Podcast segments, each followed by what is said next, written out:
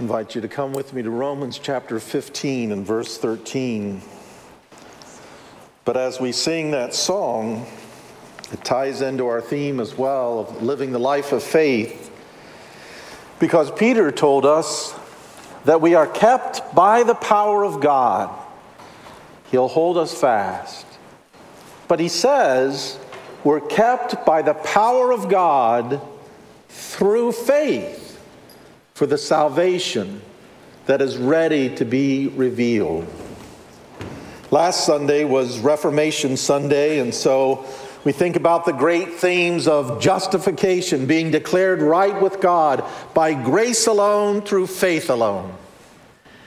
And we're accustomed to thinking more in terms of we're saved by faith.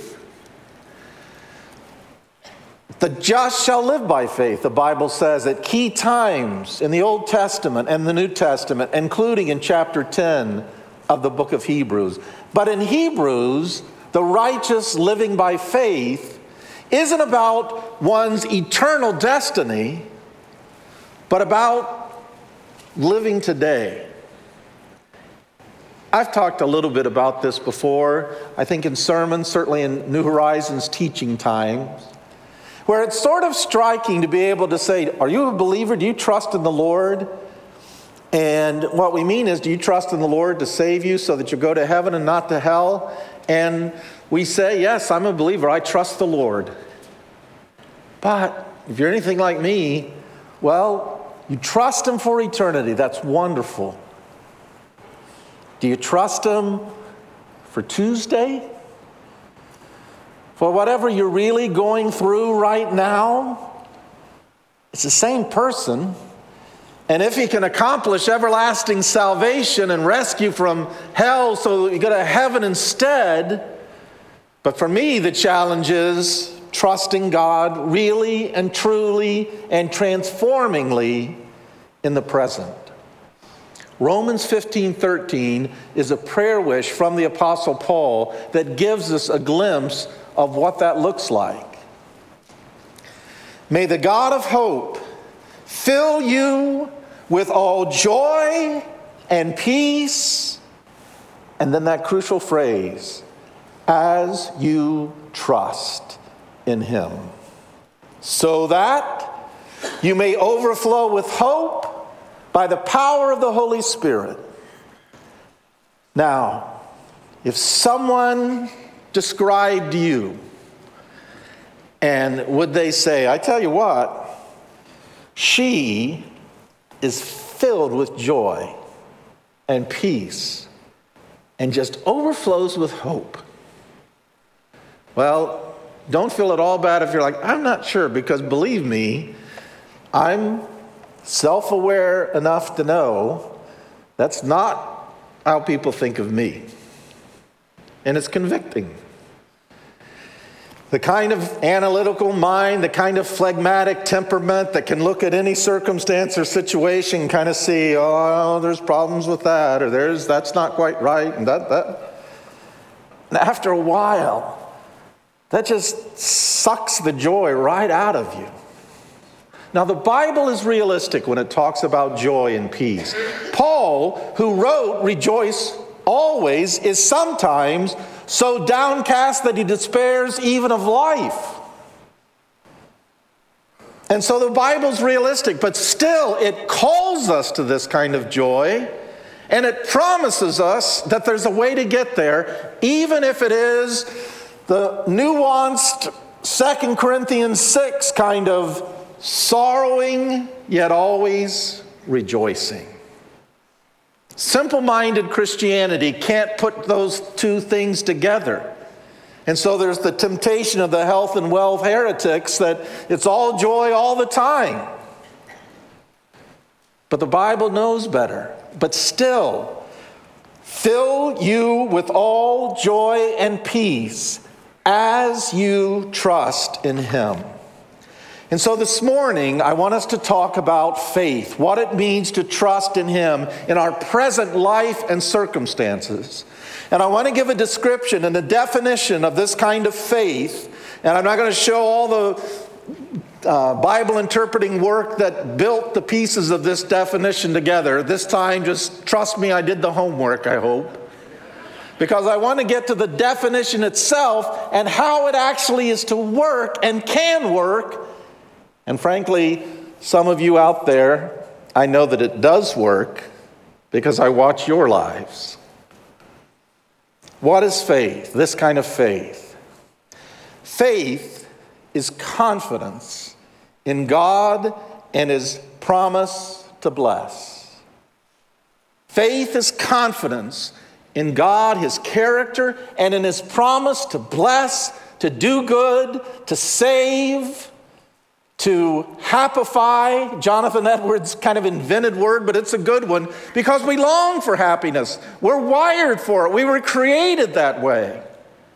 And we're always casting about where can real and lasting happiness be found? Faith knows where it can be found. And it trusts and it keeps trusting and it doesn't go looking in other places. Faith is a confidence in God and His Word, that is His promise to bless, to save, to happify, that generates.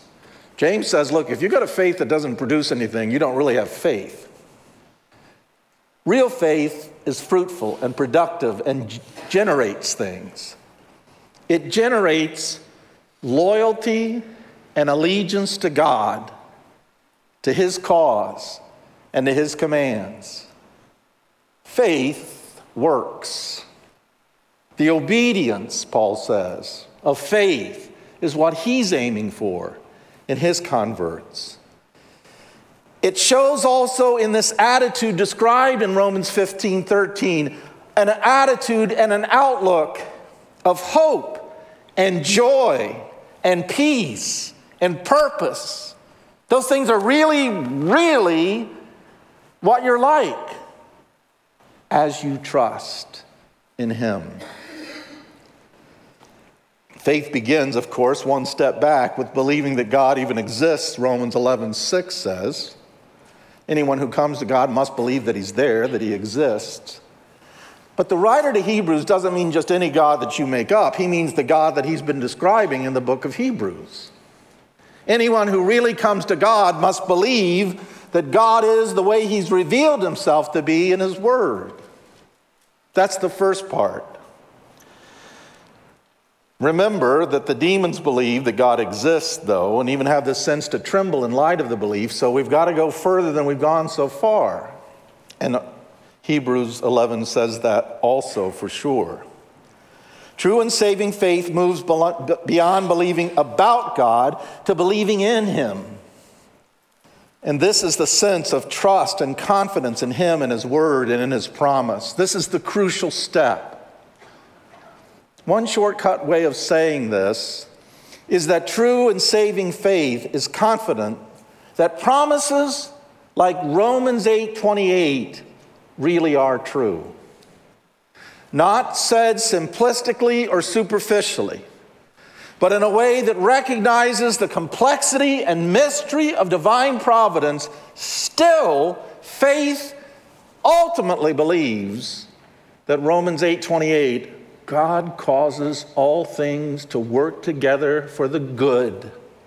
The true good, the enduring good, the saving good of those who have been called, who love God and are called according to his purpose.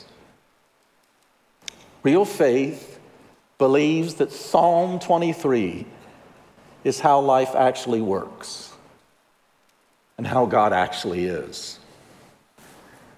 John Calvin explained it this way In one word, he only is a true believer who, firmly persuaded that God is reconciled and is a kind father to him, hopes everything from his kindness. Are you firmly persuaded that you and God are reconciled? Arise, my soul, arise. Shake off thy guilty fears.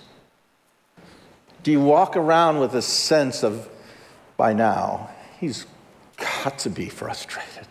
We don't quite put it that way, it just is how it feels.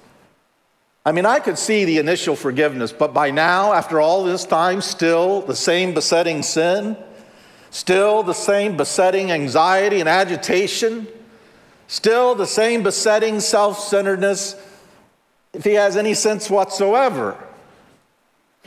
He's kind of gotten tired of it all. Faith doesn't think that way. Convinced that because of the cross, we're reconciled. And now there is only always fatherly kindness. It may sometimes discipline, but it's never punishment of wrath. It's always still fatherly kindness. And that's how faith is, interp- uh, is committed to interpreting even the difficult circumstances. That's what a true believer thinks, Calvin is saying. By now, you've probably heard of the book Gentle and Lowly, written by Dane Ortlund. That's a great little book to read to keep convincing you that your Savior always loves you and is always gentle and lowly of heart toward you if you've really repented and turned in trust to Him. And that means, too, that your Father, you're reconciled and it's only kindness that's always at work, ultimately, in his dealings with you. Trusting to the promise of the divine favor, Calvin says, with undoubting confidence, anticipate salvation. As the apostle shows in these words in Hebrews, we are made partakers of Christ if we hold the beginning of our confidence, the confidence that we had the hour we first believed. Boy, did it seem real and powerful then. Boy, was it joy producing then. That confidence you had at the beginning, hold on to it till the end. Calvin goes on to say, It will not be enough simply to hold that there is one whom all ought to honor and adore. He said, It's just not going to work. If only in theory you think there's a supreme being I ought to honor and adore, and that's the whole story. Unless we are also persuaded, confident, that He is the fountain of every good, and that we must seek nothing good elsewhere than in Him. Faith stops looking elsewhere. For until men recognize that they owe everything to God, that they're nourished by His fatherly care, that He's the author, the source of their every good, and they should seek nothing beyond Him, until that's really true of us, he says, they will never yield Him willing service. We might keep cranking out the religious activity and going through the motions, but our hearts won't be in it anymore. We may keep honoring him with our lips, spoken, sung, but our hearts far from him. Nay, unless they establish that their complete happiness comes from him, they will never give themselves truly and sincerely to him. One more Puritan John Owen wrote in a similar way So much as we see of the love of God toward us, so much shall we delight in him and no more. Every other discovery about God without this will make the soul flee from him. If all you know is he's holy and he's righteous, then whether you, you'll just distance. You've got to believe that he's holy and righteous and kind and pardoning and good. But if the heart be once much taken up with this, the imminency of the Father's love, it cannot help but be overpowered, conquered, and endeared unto him. This, if anything, will work upon us to make our abode daily with him. And then he says, If the love of a father will not make a child delight in him, then what will? Do you, because the Word of God says so, believe in God's love for you? Faith is confident in that, and that's what generates the loyalty and the allegiance. Let me just say, there's no point in pretending in these things, even out of polite religiousness, to pretend that you believe that God loves you in these ways. You've got to actually get there, or it will never really generate all these blessings that we're talking about this morning. So at this point, I'm reminded of the deep insight of Dallas Willard when he observed we don't believe something by merely saying we believe it. And that's, I think, we can get. Yeah, I can see where that would be true. Or even when we believe that we believe it. That may be pause. Wait a minute. That could be true too. I could believe I believe something and still not yet really believe it. Well, what's the reliable indicator then? Willard says, We believe something when we act as if it were true. Now, you could come up with all kinds of analogies of when that's the case, but that is the case. That's when you know you really believe something, when you act as if it were true. Same thing with all of this. I'll know when I've come to really believe that God is only and always a good and kind Father to me because of His grace when I act as if it were true. And our actions includes our emotions. If I live in agitation, if I live in weak vulnerability to temptation, if I live in worldly preoccupation, then whatever I say, I can't really believe that things are the way the Bible says that they are in terms of my relationship to God. And so the second half of Hebrews 11:6, anyone who comes to him must believe that he exists and that he rewards those who earnestly seek him. It is rewarding. It'll be worth it. It'll be crazy worth it to earnestly seek him and find him and engage with him. 1 Corinthians 15 says, Give yourself fully to the work of the Lord because you know, faith knows that in the Lord your labor never in vain. Always somehow God works through it. Like doesn't look like it. I know. Remember, we're, we're not supposed to be walking by sight. We will get tripped up every time if we mainly interpret circumstances by our seeing and our interpreting them. We're going to have to walk by trust. And 1 Corinthians 15 says, Every act of service, every act of sacrifice, it's never in vain. It will be rewarding. In fact, Genesis 51 says, I'm your exceeding great reward.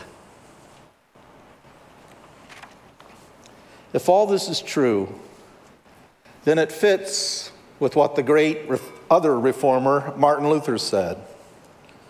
The sin underneath all our sins is that we cannot trust the love and grace of Christ, and so we, must, we feel we must take matters into our own hands. I can't trust in the love and grace. I'm not, I'm not, I know I ought to be, but I'm not there. I don't really believe that sticking with obedience and the plan and providence and purpose of God and the path of God for my life is really going to bring me to the happiness that I'm wired to long for. So I'm going to look elsewhere. And we've been falling for that one ever since the garden. Honestly. We're wired for happiness. God places us in a place of perfect happiness. And if we had just trusted Him, and his word of promise, we would have stayed loyal. We would have said no to the tree. But what happened? What always happens? Satan slithers in with his, Yea, hath God said, Thou shalt not, In other words, he attacks our confidence in the truthfulness of the Word of God and the promise of God. That's how he always works. And we fall for it. And it always ends up terribly. It did, and then, and then Israel. God's going to start over with the people. And they need to trust and obey him.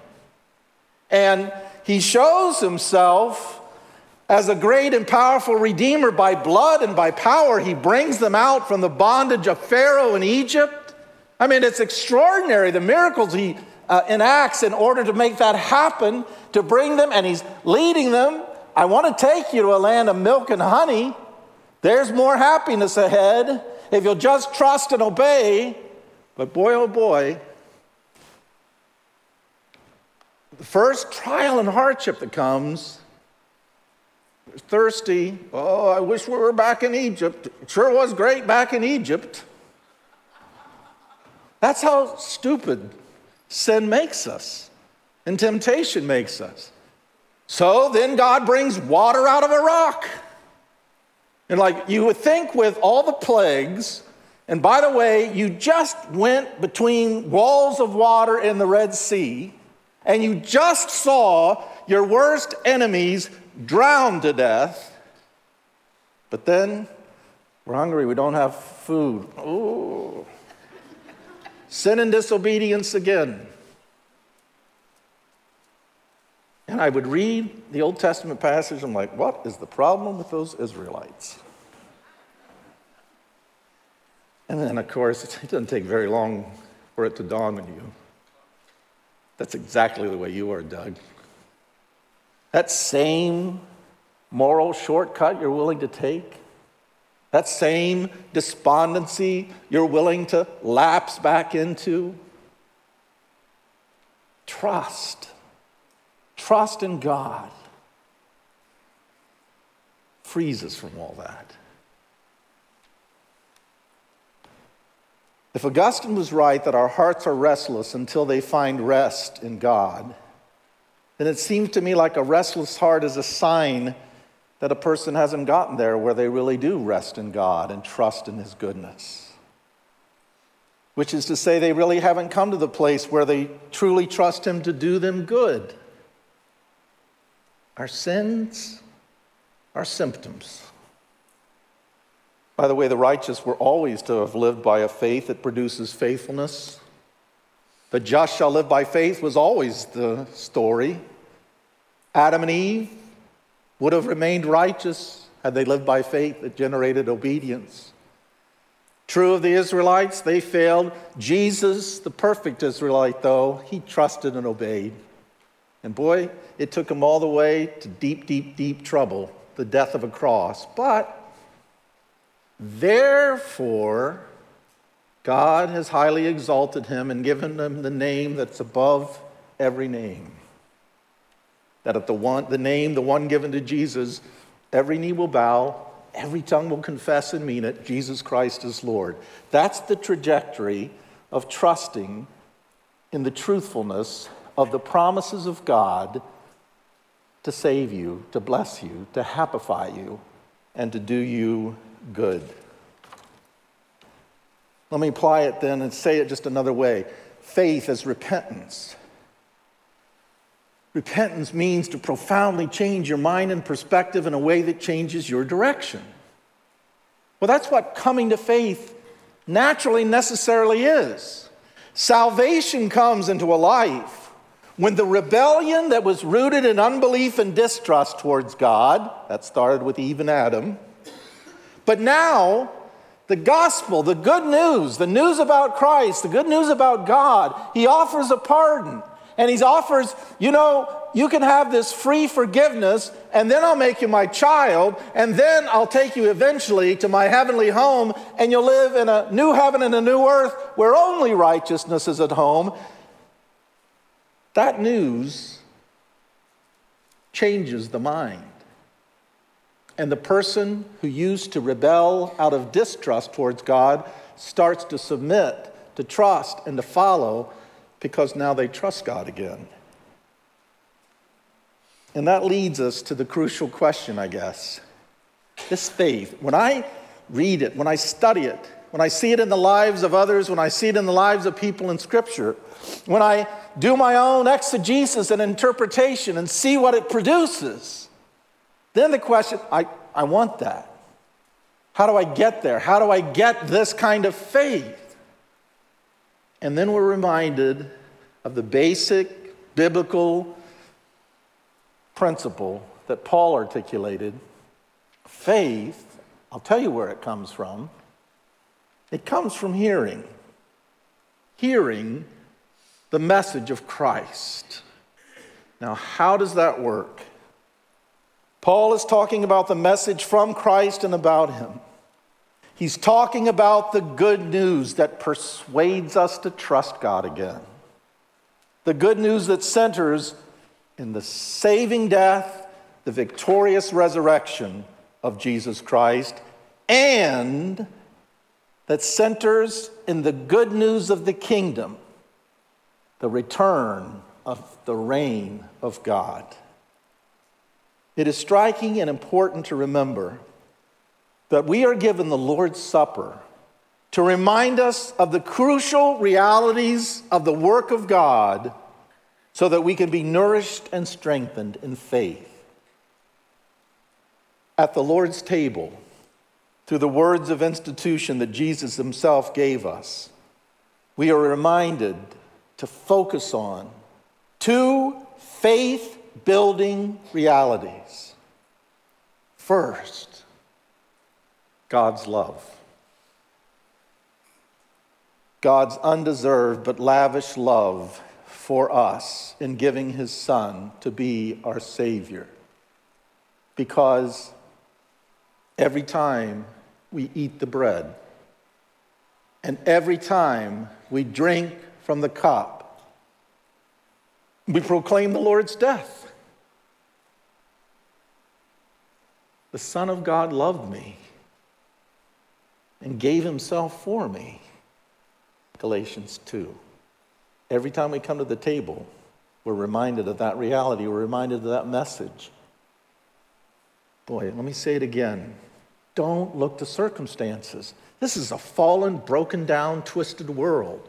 And there is injustice, and there is cruelty, and there is hate and folly everywhere. And if you look around the circumstances to try to trace whether God is good and loving, you're bound to miss it. In the mystery of providence, He's allowed this rebellion to play out the way that it is. So He gave us something to keep reminding us. I love the simplicity of the communion service. And every time, proclaim the Lord's death. God so loved us, He gave His only Son to save us. If you want to be convinced about how loving and good and gracious and merciful and forgiving God is, look to the cross. But second, we're also reminded to look forward when we come to the Lord's table. For it says, we proclaim the Lord's death till he comes. An old gospel song that talks about him showing up to split the eastern sky. You know, one day that's really actually going to happen. He's really coming back. And when he comes, finally, he's going to bring the kingdom with him. And the kingdom of this world is going to become the kingdom of our Lord and of his Christ, and he will reign in forever and ever. And I want to tell you, he's going to put everything back to the way it's supposed to be, and even better. And I want to tell you too, amen. I was just about to say, because I confessed before about how kind of naturally uh, I can be. But even I can be encouraged by this. Even I can study and think about this and think, this is going to be great. This is going to be wonderful. This can give me joy. This can give me this, when peace like a river, it is well with my soul kind of peace and contentment. The cross and the second coming and the return of the reign of God, they build faith back into someone. A transforming trust comes back from the message of God, the message of Christ. Go with me to just something that struck me Luke chapter 23, a little incident about Joseph of Arimathea. And there's a particular phrase in it that especially hit me. Luke 23, verse 50. Now there was a man named Joseph, a man of the council, the Sanhedrin, a good and upright man who had not consented to their decision and action. He came from the Judean town of Arimathea, and he himself was waiting expectantly for the kingdom of God. What makes religious, respectable, political and religious leader Joseph of Arimathea decide, I'm going to side with the shamefully crucified Messiah, Jesus, and I'm going to buck what all the rest of the council did. It's because he's been waiting for the return of the reign of God. And that everything upside down? You believe that deeply and strongly enough? Guess what? Things get turned right side up in your own way of looking at things, too, in your own way of walking and living. In all of these ways, the word of Christ, the message about Christ, is to richly inhabit our lives. That means the word about Christ is to dominatingly inhabit our worship services. Every song Every sermon, everything that's spoken or sung should be one way or another this message, because the thing we need more than anything else is faith, trust in God. So, are you a believer? Yes. Do you trust in God? For my eternity? Absolutely you trust in God for today, for tomorrow, this week. Remember Paul's key phrase again the obedience from faith. Does your faith in God, your trust in His goodness to you, and His promise that He's going to truly save and bless and happify if you'll just stay with? He'll hold you fast, but He holds you fast through faith. A faith that generates obedience to his commands, commitment to his cause, and contentment in his providence. The end of Hebrews 10 says, So do not throw away your confidence. It will be, I promise you, it will be richly rewarded. It would be a terrible mistake to give it up. You need to persevere so that when you've done the will of God, you'll receive what He has promised. For in just a little while, He who is coming will come, and He'll not delay. And in the meantime, my righteous one will live by faith. We don't belong to those who shrink back and are destroyed, but to those who have faith, who keep trusting, who keep believing and are saved. And so, Paul's prayer wish for the Christians at Rome is what we should sincerely pray for and aim for and encourage in one another. May the God of hope fill you with all joy and peace as you trust in him, so that you may overflow with hope by the power of the Holy Spirit. And if you're anything like me, maybe you're thinking something like, Lord, I believe, I do have faith, but help my unbelief. Help my faith to grow stronger, fresher again, deeper, and more transforming. Let's pray. Father in heaven, I thank you for your words that first present the picture of what can be sinners saved by grace who've come to really trust in you again and therefore are following you gladly and purposefully, hopefully. And then tells us the simplicity of how we get there. I'm thankful that our Christian religion works because of your grace and the power of the Spirit by rightly responding to your written down words. And so, Lord, I pray for myself. I pray for every believer here that our faith can get stronger and wiser and truer.